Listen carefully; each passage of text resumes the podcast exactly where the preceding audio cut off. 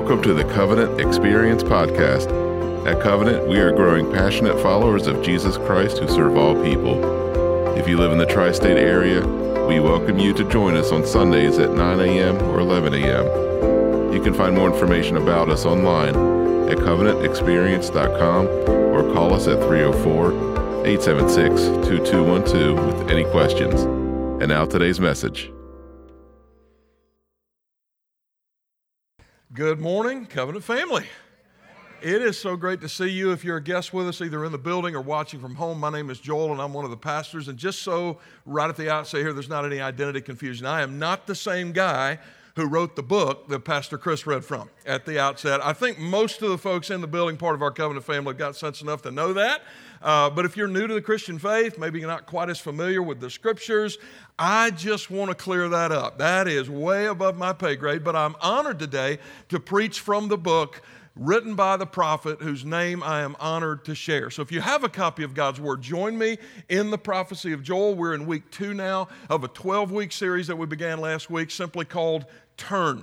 Why are we calling it turn? Because, well, turn is simply the meaning of the word repent when we see that in the Bible. Teshuvah in the Hebrew, metanoia in the, the Greek of the New Testament. Really, they carry that same sense, that same sort of, of disposition and sentiment. Turn, and it's an invitation, actually, something we learned last week. God's call to repent is not Him doing this, it is Him doing this.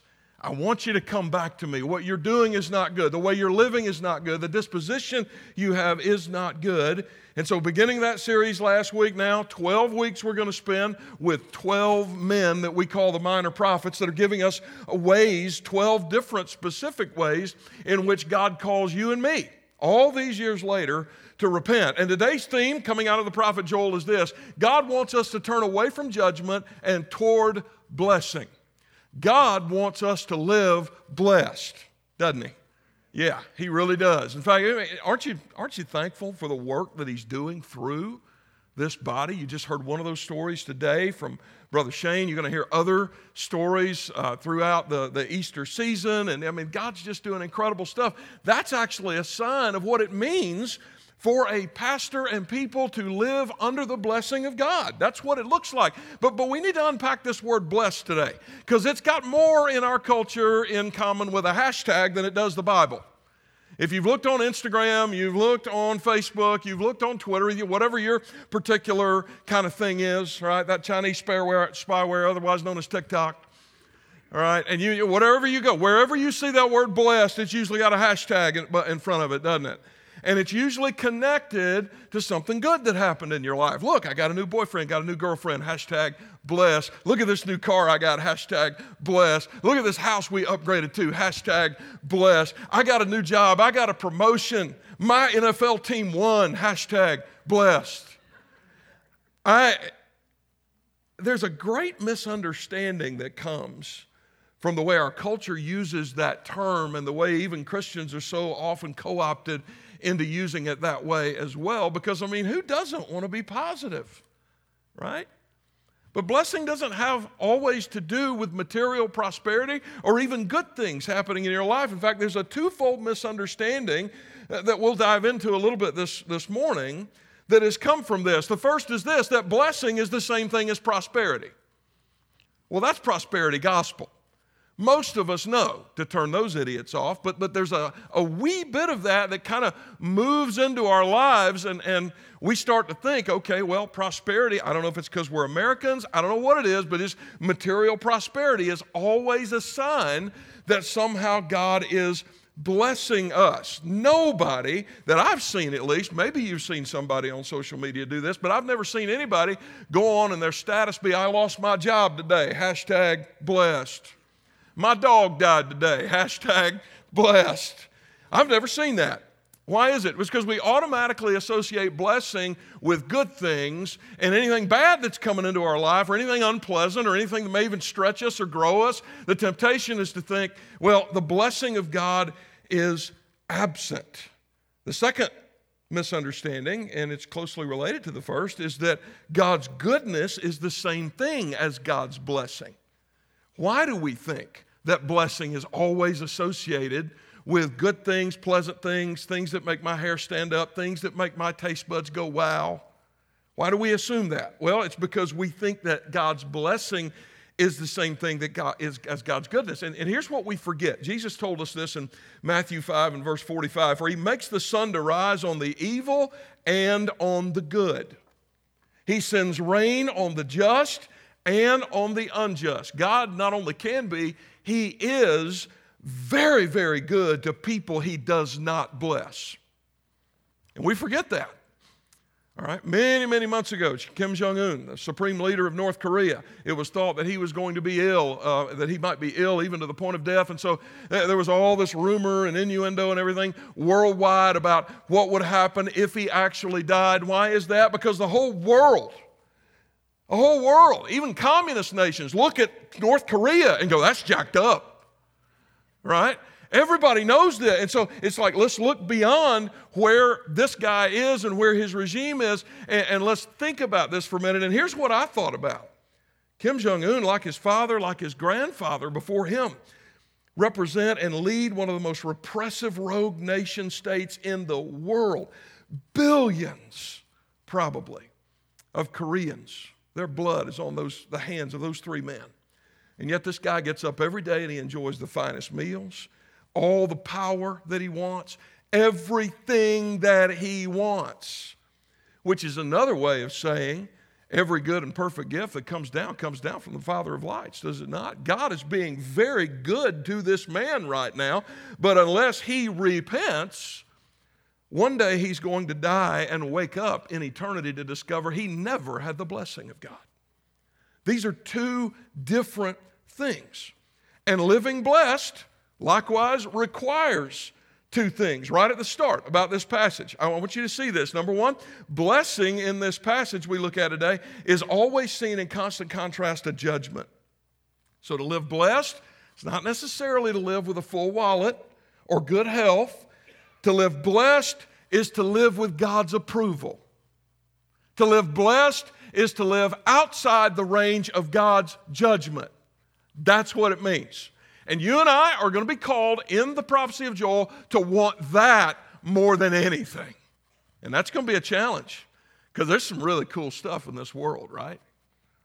Like Mustangs, like 50 yard line NFL tickets, like nice homes, like a promotion at work, like a raise that maybe outpaces inflation. Don't know that anybody's had that experience in the last year, but you know what I'm saying? Like, there's a lot of good stuff in this world there's something Joel is going to call you and me to want more the approval of God, living outside the range of His judgment. Conversely, to live under judgment is to live outside of His blessing, no matter how fat your banking app is.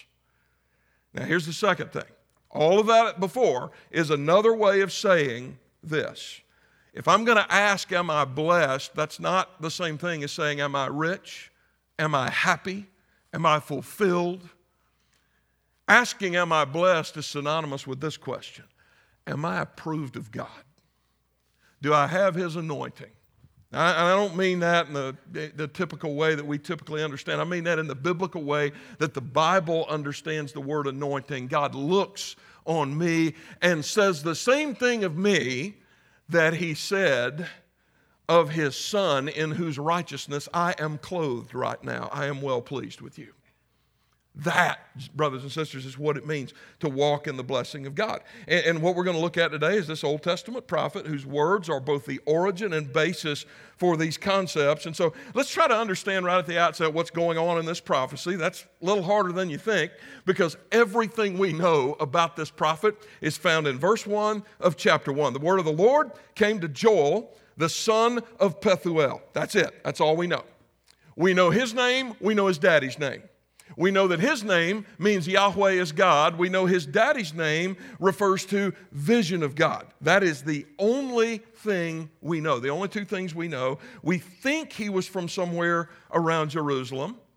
The reason for that is because of a few specific references in this prophecy that demonstrated his familiarity with the temple, his priestly activities, but, but we really don't know that that's the case. Something else we don't know is when this prophecy was actually written. Scholarly opinion ranges, and these are men and women who love Jesus, who study his word, who believe his word is God's word, who say, some of them as late as the 8th century BC and some as recent as perhaps the 2nd century BC. There's about a 500 year period of debate, in other words. Uh, the bulk of the evidence would narrow it down probably to the roughly 200 years after God's people come back from Babylon.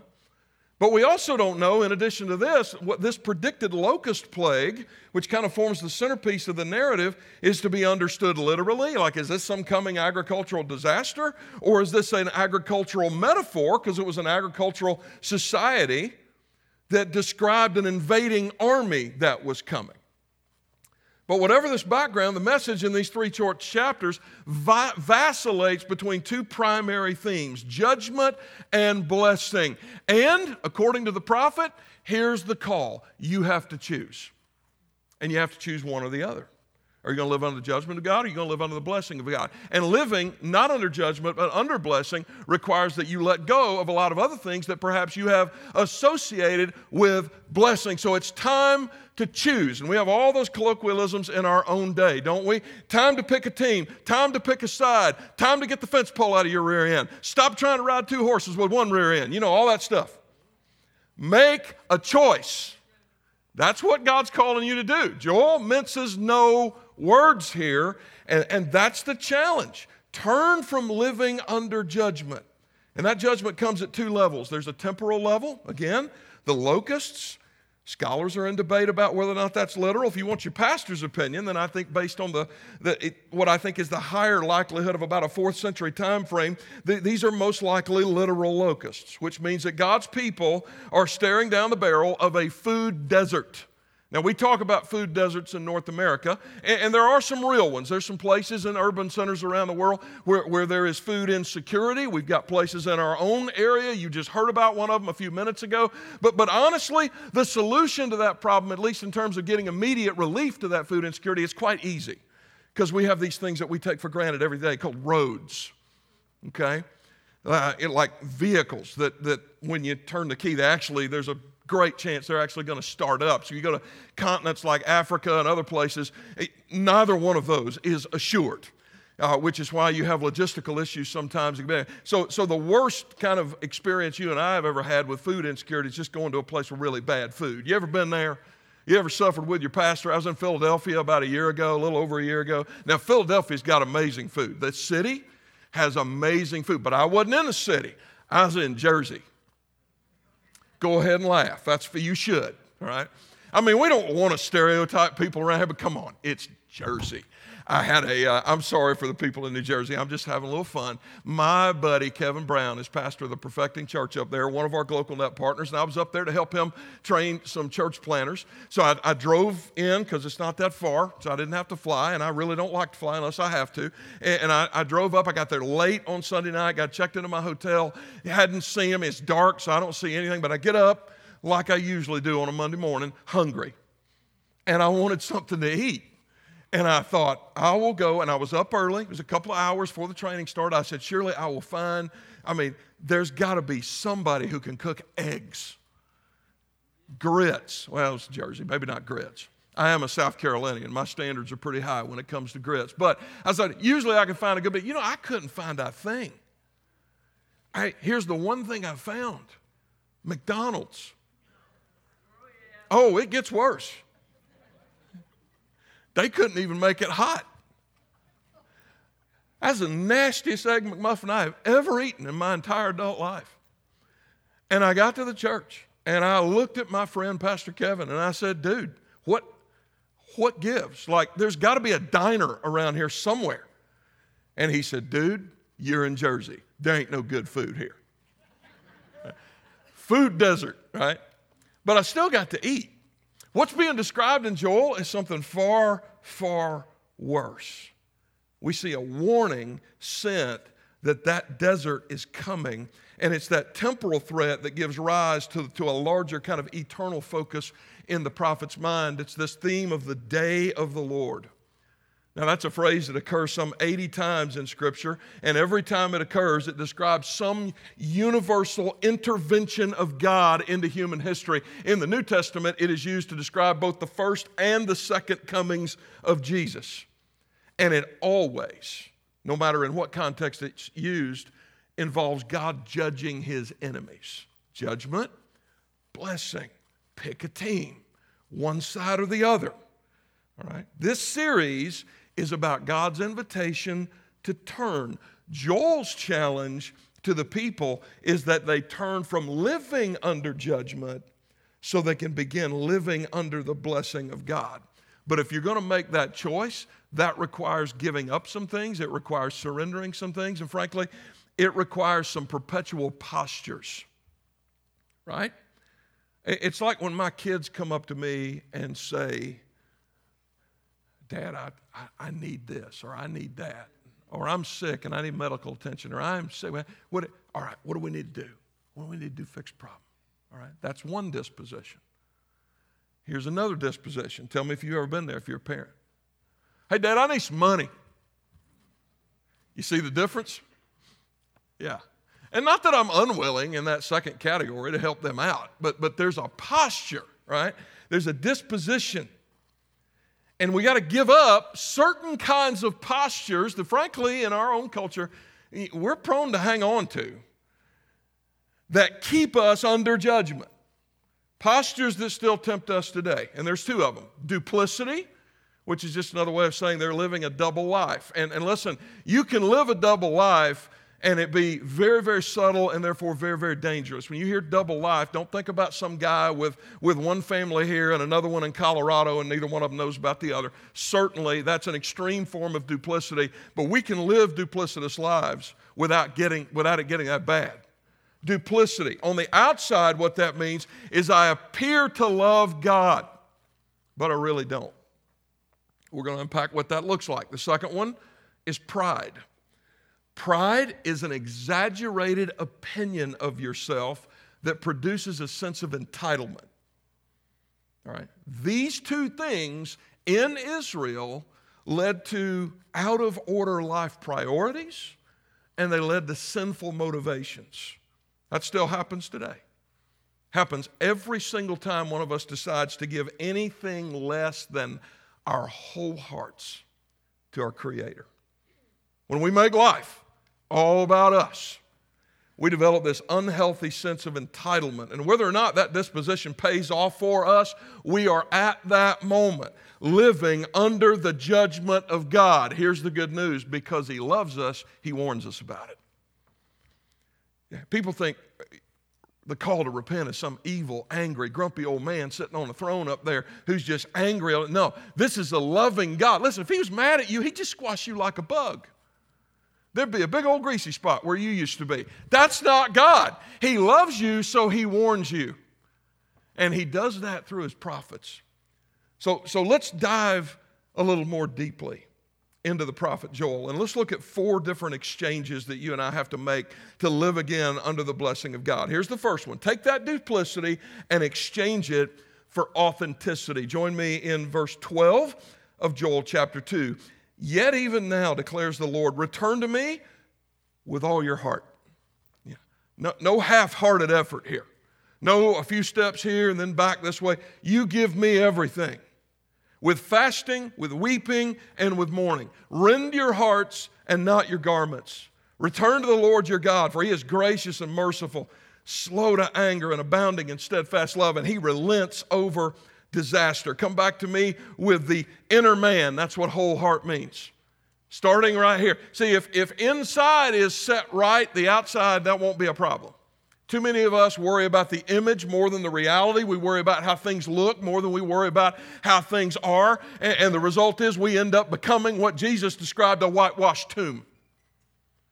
It looks good on the outside, but inside there's all kinds of rot. Jesus says, you know, if you'll reverse that process and actually start by looking inward at your heart, what comes outside will be exactly what God wants, and you won't have to worry about image anymore. You won't have to do it.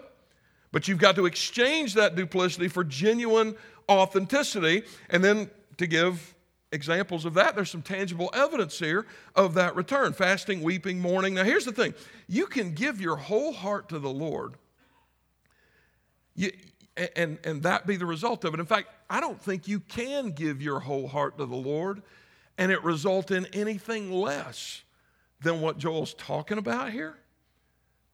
But here's the flip side you can also fake all of those things. Did you know the ancient world had paid mourners? Who knows that? Yeah, a few of you. You remember your, you remember your background, your Bible story. It's an honor shame culture, the Middle East. Still is.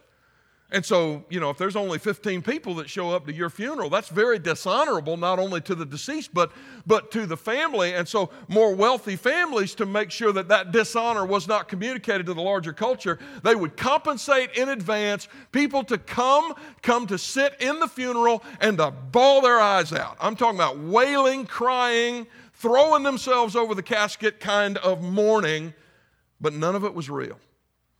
None of it was real. God says you can do that, and in your heart, there's not really a lot of grief that's there. You, you can fake this stuff. You can do this stuff for the purposes of, of showing off. Jesus warned against fasting and other religious observances done for the purpose of showing off. Wash your face, he said.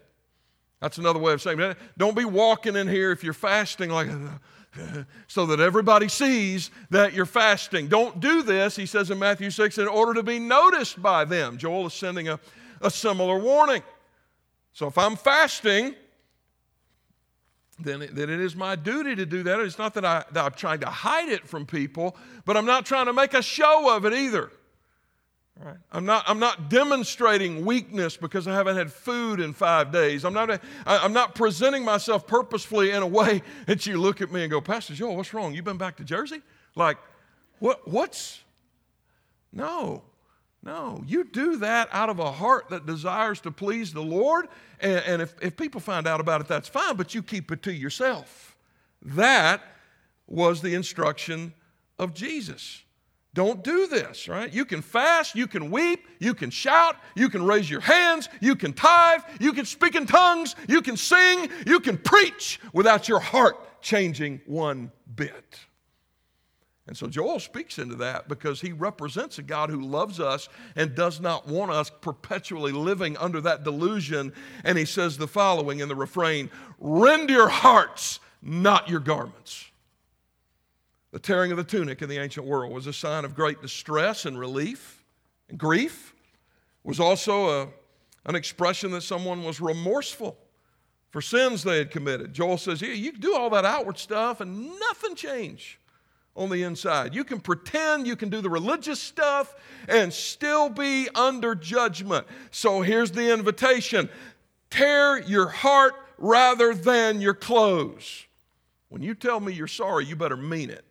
Anybody ever got a non-apology apology? Yeah. Well, whatever I've done, I'm sorry. Why don't you just kick them in the teeth instead? If I offended you, I'm sorry. That's not an apology. An apology is specific things that have been raised, like the awareness and your and, and we why do we do that? You're like some of you who've been the victims of that. You're like, oh, I don't know. Why do people do that? Because we do it to God all the time. All the time. How do I know that? Because in His Word there are repeated warnings against this. Lord, whatever I've done, whatever I've done, go do some soul searching.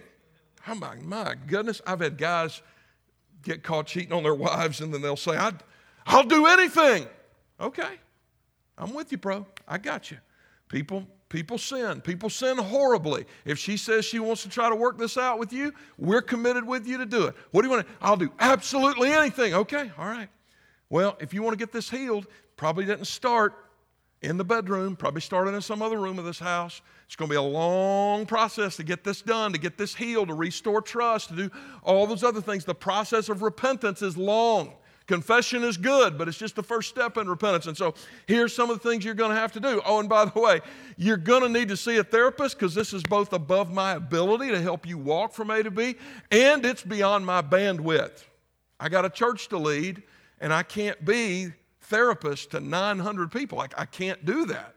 The kind of investment that it takes. Okay, all right, I'll do anything. And then the next day, oh my gosh, these therapists are expensive. Well, yeah, they have, they have mortgages to pay. What would you you think it was going to be free? Well, I just I don't know. Is there is there something free? You know what there is. Uh, we have a counseling office here at the church. Now, they're not going to be able to give you the full spectrum of what I think you need because their bandwidth is limited as well. But if you want to go see one of them, then yeah, that, that won't cost you anything. Yeah, well, well, when are they available? We'll hear all the time, oh, none of that works for me. Hey, we, aren't you the same guy that said, I'll do anything? That's what it looks like to rend your garment and leave your heart unchanged. All right? And, and at any level of sin, rebellion, judgment, that's what it looks like. All right? Somebody gets a DUI or some other kind of, tr- they get in some other kind of trouble with the law, and they, at first, mean, okay, I'm ready to face the consequences until they learn what those consequences are. And then their story is about all the injustice in the world and how they are the victim. Y'all don't know anybody like this, do you? It's a little quiet too. They might be sitting next to you, or maybe you are that person. I don't know. I just know Joel knows some people like this as well. And so he says, Enough with the talk, enough with the show, enough with the duplicity. Stop tearing at your clothes and let the Lord of the universe tear your heart open. That's what you need. You need wholesale change. When you do that, here's what you're going to discover He is gracious. That God is gracious. You know what grace means? It means you get what you don't deserve. That's what it means. You get what you don't deserve. He is merciful. That's the contrasting theme to grace. It means He will withhold from you what you do deserve. He's slow to anger. He is abounding in steadfast love. He relents over disaster. His desire is not to judge you, but it is to change you. And, and here's why. Okay? If you want to love him with your whole heart, that involves also loving the things he loves, hating the things he hates. And God, as we heard last week, we looked at this reference in the book of Numbers, is not a man that he should lie. God is God wants authenticity in our lives because he is authentic. He is consistent. Guys, this is this is the reason the church exploded in the first century. There were all these localized deities who had these inconsistent approaches even to their own morality, let alone to the morality of the, the people over whom it was perceived that they, they ruled. You could be a fisherman, lose your entire business just because Neptune got up on the wrong side of the bed. And so all of a sudden, here comes Jesus representing the triune God, and the early Christians spread that message, and the Roman Empire looked at it and said, Wow, there's a God who's consistent. The rules are, it's not that he won't judge, but he's not going to lose his temper. He has a perfect temper. He's not going to get out of control. He has complete control. He can be depended on. Why? Because he is to his very heart authentic and consistent. And, if we're going to have this kind of relationship with him, our repentance has to produce a consistent heart that reflects this. No duplicity. That is incredibly hard. It is a lifelong battle for most of us. It really is. In fact, researchers tell us that there are 102 nonverbal cues that if you are an investigator of any type, you've been trained in this to try to get some sense of whether or not somebody's lying to you. Averted gaze, blinking, increased volume, they're shifty. Even, you know, even with all that research and all that training, the average police officer still gets it wrong 50% of the time. You know why that is? Ronald Fisher, who's trained FBI agents, says this Good liars are very good. Although they feel nervous, that feeling is internal, not what others observe. Now, guys, that shouldn't surprise us at all. Jeremiah has already told those of us who follow Jesus that the heart of man is deceitful and desperately wicked to the point that we can't even know the depth of it ourselves. We need a God who changes our hearts. And so the prophet says, you know what? Quit tearing at your clothes. Quit doing all this silly crap that you think is going to make a difference and let God plunge a scalpel into your spiritual chest and make the changes that need to be made. Surrender yourself to Him. And when He does that, when He just rips you open, it, it ain't all pleasant, right? Not everything's rainbows and unicorns when it comes to living blessed. But that's when we become who He invites us to be, and you experience the blessing of His abounding love. So, exchange number one duplicity for authenticity. Here's exchange number two pride for humility. Verse 14 of chapter 2 Who knows whether He will not turn and relent and leave a blessing behind Him? A grain offering and a drink offering for the Lord your God. These words are spoken with appropriate humility. They're indicative of a truly converted heart, they're, they're not presumptuous. We come before God so presumptuous sometimes. It's this idea that Bonhoeffer called cheap grace that I can just do whatever I want, live whatever I want, have whatever attitude I want to have, and, and, and then after all, I can just get forgiveness. That, you know, that's a holdover from Catholicism, right? One of the reasons that the Protestant Reformation happened was to get out from under that idea that, okay, if I do a certain thing, I got to go pay a certain kind of penance. I got to walk up steps on my knees. I got to do all this nonsense. I got to listen. But, but we still hung on to, to this idea that it's in my capacity to do it and, and, and not God's capacity to reach in and change me. And yet here we go. And because of that, we act presumptuous. See, if you think there's something you can do to live under the blessing of God, to straighten all that out in your own life, then you're going to, if you come before God thinking that you're entitled to something, it's because you thought you did it. And so there's some pride, there's some presumption in that. And it sounds a little something like this I'll make this choice, I'll commit this sin, I'll live in a certain way, and I'll take advantage of this situation and I'll ask forgiveness for it and it'll be okay. After all, Pastor, doesn't the Bible say if we confess our sins, He is faithful and just to forgive? It does say that. But, but you didn't read the rest of the sentence. To forgive us our sins and to cleanse us from all unrighteousness. We love to skip over the parts that we don't want to obey. He will forgive then he will cleanse. The way you know somebody's been truly been forgiven is they have been cleansed. They've been cleansed. Confess, and then he will cleanse you from unrighteousness. In every encounter in which Jesus himself uttered the words, Your sins are forgiven, there is some iteration of this phrase as well Go and sin no more. Turn loose of it, right? The words we find here, they're not presumptuous like that. These are not demands. He starts with the who knows, right? He's like, I can't guarantee that the locust plague won't still come. I can't do that. I can tell you what the right thing is to do. I can tell you God has promised us we will live under His blessing. Even if we turn the catastrophe, it, that's the key to humility before God, brothers and sisters. It's not presumptuously demanding certain results from Him based on our behavior. It is never forgetting that you and I will never get what we deserve. And that's the best news ever. I'm never going to get what I deserve. Isn't that great news? You are never going to get what you deserve.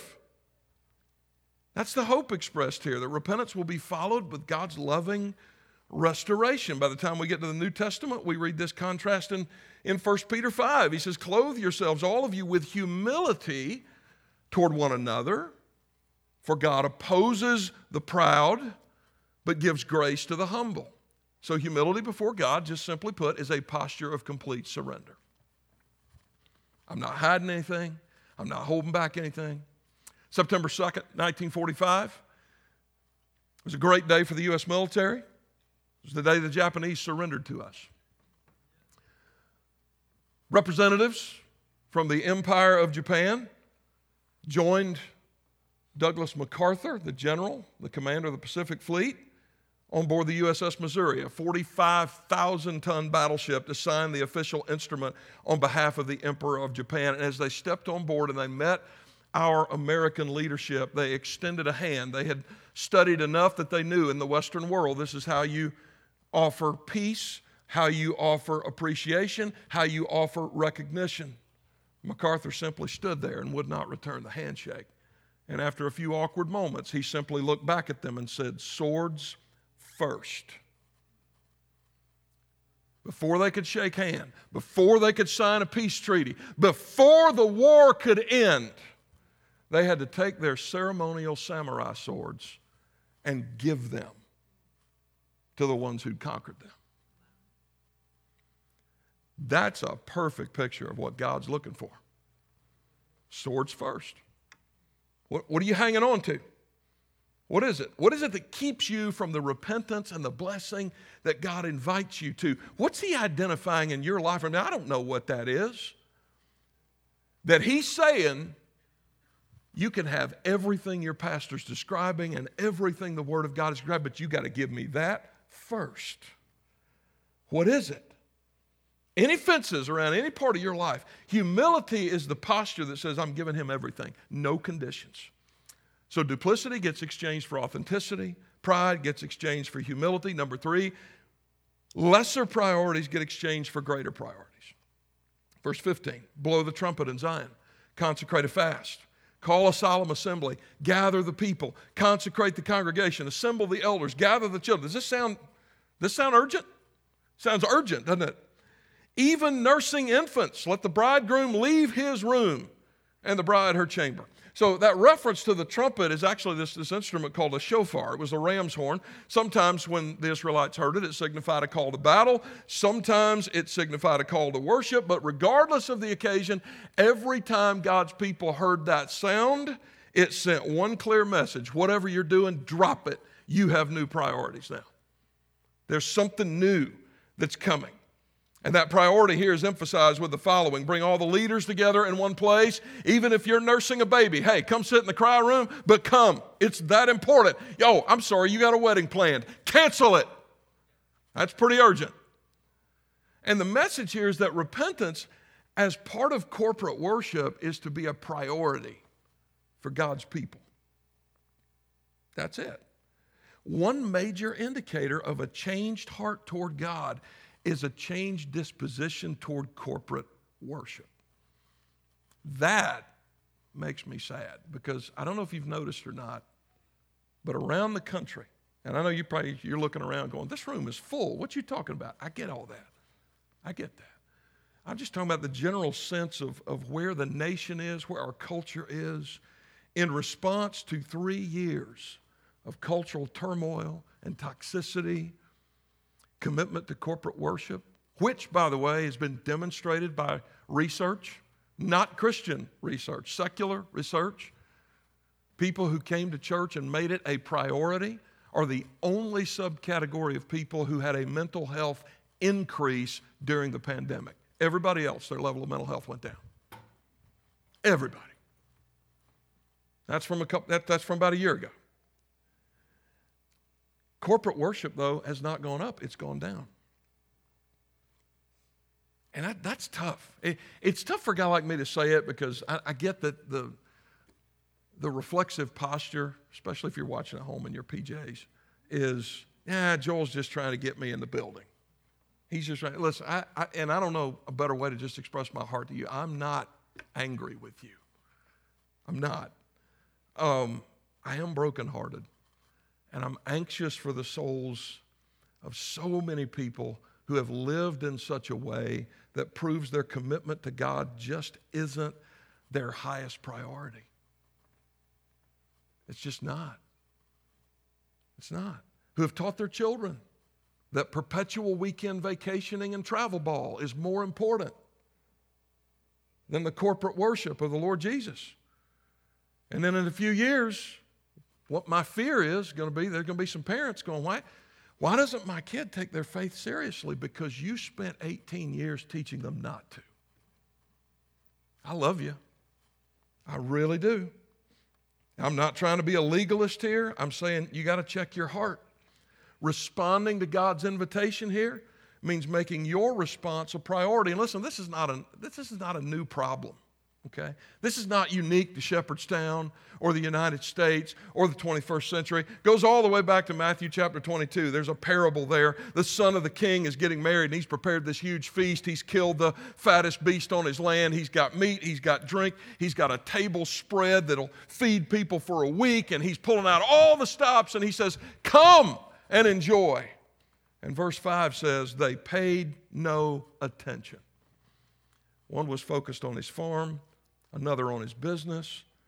They were in proximity to the kingdom, but the king had no priority in their lives.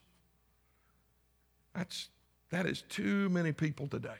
And, and when you hear something like this, you can, you know, this is the great thing about freedom of religion and freedom of association and all those things we enjoy in this wonderful country of ours, is, is you, can, you can choose to do what a friend of mine's golfing buddy did. They, they were golfing one day and they were out, and I don't know, around, around hole number three, he had remembered that his friend had just come back from the doctor and he said, Tell me about your doctor's visit. He said, Oh, it wasn't a very good visit at all. He said, Apparently, I've reached that age and that stage of life. I've got to take three new medications. Also, I got to stop eating red meat. He's told me I got to eat a lot more vegetables. He's told me I got to exercise at least an hour a day, get on the treadmill, get on the elliptical, get out on the golf course, and don't rent the cart.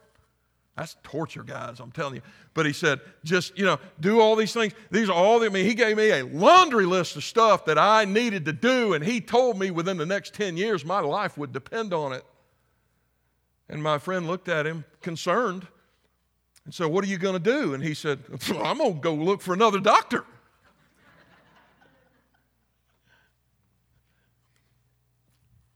Choice is yours. This is what Joel is telling us. The choice is yours, but it is a choice you will have to make. You cannot ride the fence.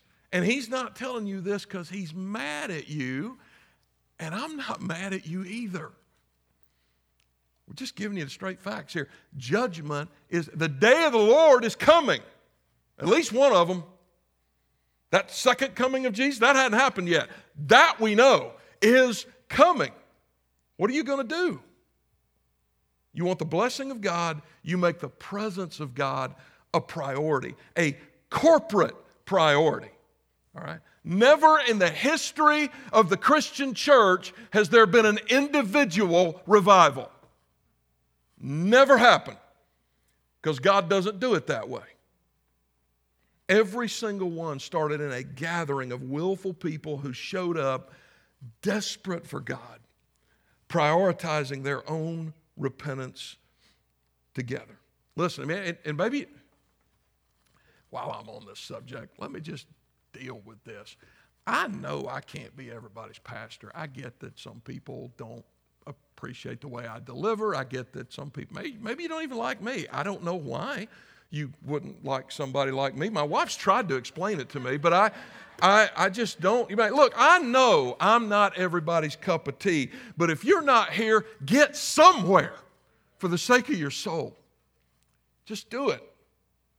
Prioritize corporate worship, corporate repentance. Here's the, here's the fourth and final exchange exchange wrong motivations for the right motivations. Verse 17. Between the vestibule and the altar, let the priests and the ministers of the Lord weep and say, Spare your people, O Lord, and make not your heritage a reproach, a byword among the nations. Why should they say among the peoples, Where is their God? This is an incredible statement.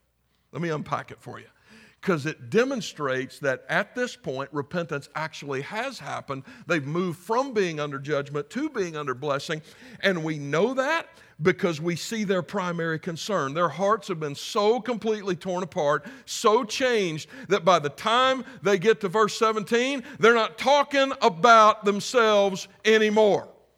Here's the big idea the best way to help yourself is to get over yourself. That's what we learn here. There is peace, there is blessing, there is shalom in this whole idea that, like, all right, now it's all about my God. Their primary concern is how outsiders will view their God. Lord, don't let, don't let my disobedience, my lethargy, my indifference become a reproach to you. Not we're about to get conquered, or who are all these strange people encroaching on our borders? But, but if they conquer us, they will not know our God because of the way we behave. That is profound. Because a chief concern of a truly repentant person is not for themselves. The chief concern of someone living under God's blessing is that God's name be rightly honored. Conversely, there's an undeniable correlation between self centeredness and the refusal to turn. Every single time. That is true of every life that has ever been lived in rebellion. It's been interesting over about the last decade to watch a few Christian artists. Some of those, you, you probably bought their tickets, you listened to them. You were blessed by their lyrics, by their talent. Nothing wrong with that. But they would come out on a position that was just blatantly unbiblical, or they would begin living a life that was just clearly contrary to Scripture. And once that happened and they revealed all that to the public, the path, I'm telling you, I've been watching this for 10 years, the path is just completely predictable. It starts with something like this I've struggled, and after deep and careful study, I've just determined that this is okay and then I'll watch the rest of their trajectory. And within three years, the lyrics are no longer about Jesus, it's all about them. That is the fruit of self centeredness. That's it. Happens guys in my line of work all the time. You, you hear people always using themselves as some godly example. They're not as godly as they present. They're just not. I read another heartbreaking story just the other day about a guy who was one of my heroes. Jesus, though, reminds us nothing is hidden that will not one day be revealed. And the curtain got pulled back on something very horrible that he had done about, uh, about a dozen years ago, and then he hid it from his church. And so now everybody's heartbroken about what, what are we going to do now? Well, he's not going to let you do anything. The church that he pastored and was part of for 38 years began the discipline process, and he left and went to another church. Six months later, there's four jokers on a video in my line of work saying that they've been working with him and he's cool now. Where was the local church? Where was his church in that? Well, that, there's no accountability in that. And now, now, he's filing suit against people who revealed it, saying they shouldn't have revealed it. Guys, you call that a lot of things. You cannot call it repentance. You cannot call it. And according to the paradigm Joel has set up for us, that preacher is under the judgment of God. None of us. You put reverend behind your name if you want to. That don't mean squat. If you're living a duplicitous life, and then when it is revealed, you demonstrate by your reaction to it that you are in no way repentant or humble or sorry for the people that you have harmed. Self centeredness. I'm going to live this way. I'm going to do this. Nobody's going to tell me what to do. This is what I'm going to do. All kinds of people using God's name for themselves. You want to live under God's blessing, You've got to get over yourself. But let me tell you how much freedom there is in that. There is so much freedom in that. You know, it's, it's March. What is today, the 19th? Today's the 19th. Are y'all ready for spring? Um, little side note. Just asking, hypothetically, for a friend. On February 2nd next year, if someone were to shoot the groundhog and he falls in the hole, does that count? Like, or he, just stays outside the hole, right? Does that, can we, can we go ahead with spring, like if that happens? Man, I hate that groundhog. I'm ready for warm weather, amen. I, am I'm, I'm just ready for it. And so I, it's coming. It's coming. I know you're like, when? I know. Talked to a brand new couple just this week eh, to our church family. Precious couple. That was their only question right at the end. Does the wind ever stop blowing up here? It does, eventually. Spring is coming. Easter, you'll get a little bit of it. Then we'll have that sort of what they call fake spring where we're like, yeah, and oh, nope, it's not really here. Then we're going to get to Mother's Day and we're going to be home free. Amen. It's going to be warm. It's going to get warmer. It's going to get greener, greener. That's because with the light of the sun comes life, right? And then we'll be complaining about cutting the grass every week. But we, we look forward to that though. I look forward to when I drive, the first time I drive and I don't have to turn the heater on in my truck and I smell that somebody has just cut their grass and I'm like, oh yeah, spring is here. All right. But in the last several years, we, even though we still anticipate warm, we also have learned a healthy fear of the sun, haven't we? Those same ultraviolet rays that carry that warmth also carry harmful elements that can wrinkle your skin, burn your body, and even initiate melanoma. The sun can be a blessing, the sun can also be a curse. This is what Joel is telling us about the day of the Lord. It is like the sun. Augustine referred to the gospel itself as a pharmakon. We get, we get our word pharmacy from it. He talks about it's like a drug. It can bring life, it can also bring death. And the question of Joel is this Does your life, does your faith, does your perseverance, do, do your choices, do these things reflect someone living under the blessing of God? Or does it reflect someone living under the judgment of God? The difference between the two is the willingness to turn. Swords first. I, I can't judge anybody's heart. I can't judge your motives. I'm not going to try to be a legalist about this. I'm, I'm just simply asking, what's God telling you right now in your heart of heart? Give me that. Give me, that's no good for you. Give me that. Surrender. Turn. Live under the blessing of God. Heavenly Father, I, thank you for your people and the blessing it is to impart these words of truth to them. I know that these men, these 12 men, sometimes say things that are hard. And sometimes, as we're going to get in later weeks, they can even seem harsh, but underneath, there is that same divine heart of love that desires to restore and to bless. And I pray today, Father, that you would help anyone in this room who needs to make an exchange make that exchange from, from one who lives under judgment to one who lives under blessing. And that certainly is first and foremost about people who have not come to know Jesus. And if there's someone here in this building, someone online watching, who needs to give their heart and their life to Him, turn from their sins, put their faith in His death and His resurrection, Lord, draw them by the power of your Holy Spirit today to one of our elders, one of our deacons, and do what only you can do. Tear open our hearts. Make us willing to lay down whatever swords we're still hanging on to. I pray this in Jesus' name. Amen.